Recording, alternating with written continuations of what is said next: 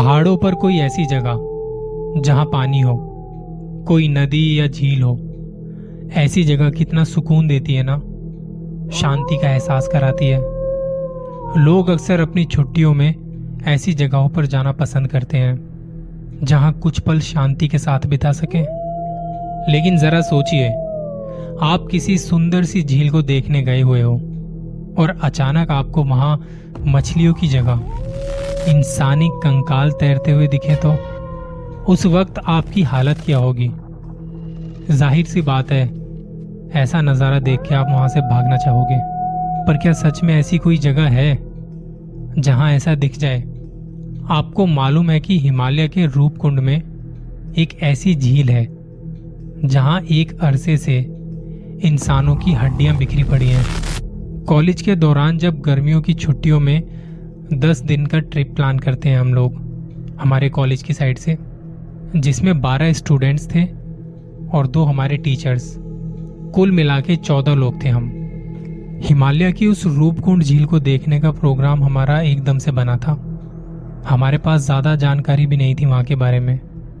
हमने एक traveller book की और निकल पड़े वहाँ के लिए। उत्तराखंड के अल्मोड़ा से हमने अपना सफ़र शुरू किया था। रूपकुंड झील वहाँ से करीब 80 किलोमीटर की दूरी पर है। हमें पहुँचते पहुँचते साढ़े तीन या चार घंटे लग गए थे। हम जब वहाँ पहुँचे थे तो शाम का वक्त था। हवाएँ बहुत ठंडी थी और नज़ारा इतना खूबसूरत था कि बात ही क्या। वहाँ सच में बड़ा सुकून था। लोग आए हुए थे वहाँ झील देखने। कुछ टेंट लगे हुए थे। लग रहा था कि कुछ लोग रुकेंगे या शायद रुके होंगे। तभी वहाँ पर टेंट लगे हुए थे। हमारा जो ग्रुप था, हम भी अपना सामान लेके अपने साथ गए हुए थे। हमें लगाने थे तीन टेंट, क्योंकि एक टेंट में जगह थी पाँच लोगों की। तो हमने टेंट लगाने शुरू किए। रात के लगभग साढ़े आठ बजे तक टेंट लग चुके थे और तब कुछ खाने पीने का सामान निकाला। बाहर आग जलाई और वहीं बैठ के मज़े लेने लगे खाने के।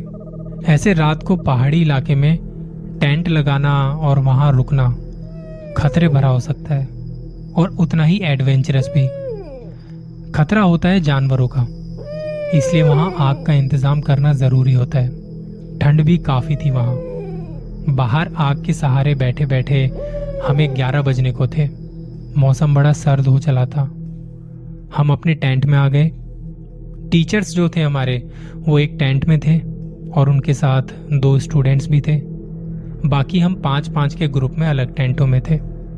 दिन था चार सितंबर का, और बारह बजते ही हम गए अपने टीचर्स के टेंट में। उन्हें जाके हैप्पी टीचर्स डे विश किया। एक फ्रूटी केक पे मोमबत्ती लगाई, और सबने मिल बांट के वो केक खाया। करते करते साढ़े बारह बज चुके थे, और लगा कि अब सो जाना चाहिए, काफ़ी रात हो चुकी है। जब मैं अपने दोस्तों के साथ टेंट में जा रहा था तो झील के पास से कुछ आवाज़ आती है। आवाज़ ऐसी जैसे मानो कोई दर्द से तड़प रहा हो, और वो आवाज़ काफ़ी दूर से आ रही थी। आसपास कोई नज़र नहीं आ रहा था। दोस्तों ने कहा कि जल्दी से टेंट में चलो, ये कोई छलावा है। ऐसी जगहों पर ऐसी आवाज़ें आती ही हैं। हमने ज़्यादा ध्यान ना देते हुए अपने टेंट में चले गए। सोने की कोशिश कर रहे थे। पर वो आवाज़ कानों में गूंज रही थी। नींद नहीं आ रही थी। करवट बदलते बदलते दो तीन बजने को थे। मैंने देखा तो सारे लोग सो रहे थे। उस वक्त मुझे बाहर से लकड़ियों के गिरने की आवाज़ आई। लगा कि शायद हवा की वजह से लकड़ियाँ गिर गई होंगी। वो लकड़ियाँ हमने आग जलाने के लिए इकट्ठा की थी। मैं आँखें बंद करके बस लेटा रहा। ध्यान नहीं दे रहा था। पर पता नहीं कैसे और क्यों मुझे वो आवाज़ें अब परेशान करने लगी थी। ऐसा लग रहा था जैसे लकड़ियों को कोई सही से रख रहा है या गिरा रहा है। मैं बैठा और अपनी जैकेट पहनी, जूते पहने और टॉर्च लेके टेंट से बाहर निकला। आग हल्की हल्की अभी भी जल रही थी। लकड़ियों को देखा तो सही से रखी थी। मैंने कुछ लकड़ियाँ उठाई और वहाँ आग के ऊपर रख दी। ताकि रात भर आग जलती रहे। जब मैं लकड़ियाँ रख रहा था तो मुझे किसी के रोने की आवाज़ सुनाई दी। मेरे पास आती है किसी के रोने की आवाज़।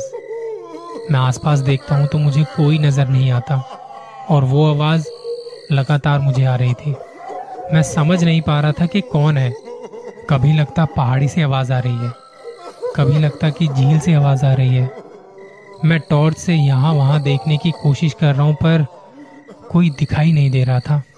ठंड ज़्यादा थी तो मैं भी वहीं आग के सहारे थोड़ी देर बैठ गया। मेरे ठीक सामने झील थी और वहाँ से किसी आदमी के चिल्लाने की आवाज़ आई, जैसे कोई बहुत दर्द में हो और मदद मांग रहा हो। मैं उठा और पता नहीं कैसे और क्यों धीरे धीरे उस झील की तरफ़ जाने लगा। जैसे जैसे मैं उसके करीब जा रहा था, वो आवाज़ तेज़ होती जा रही थी। और अब ऐसा लग रहा था जैसे कोई एक नहीं, बल्कि कई सारे लोग वहाँ पर चीख रहे थे, चिल्ला रहे थे। मैं बिल्कुल झील के पास पहुँच चुका था। वहाँ पर टॉर्च से देखने की कोशिश कर रहा था कि आवाज़ कहाँ से आ रही है। और तब मुझे जो दिखता है, वो मैं सारी उम्र भूल नहीं सकता।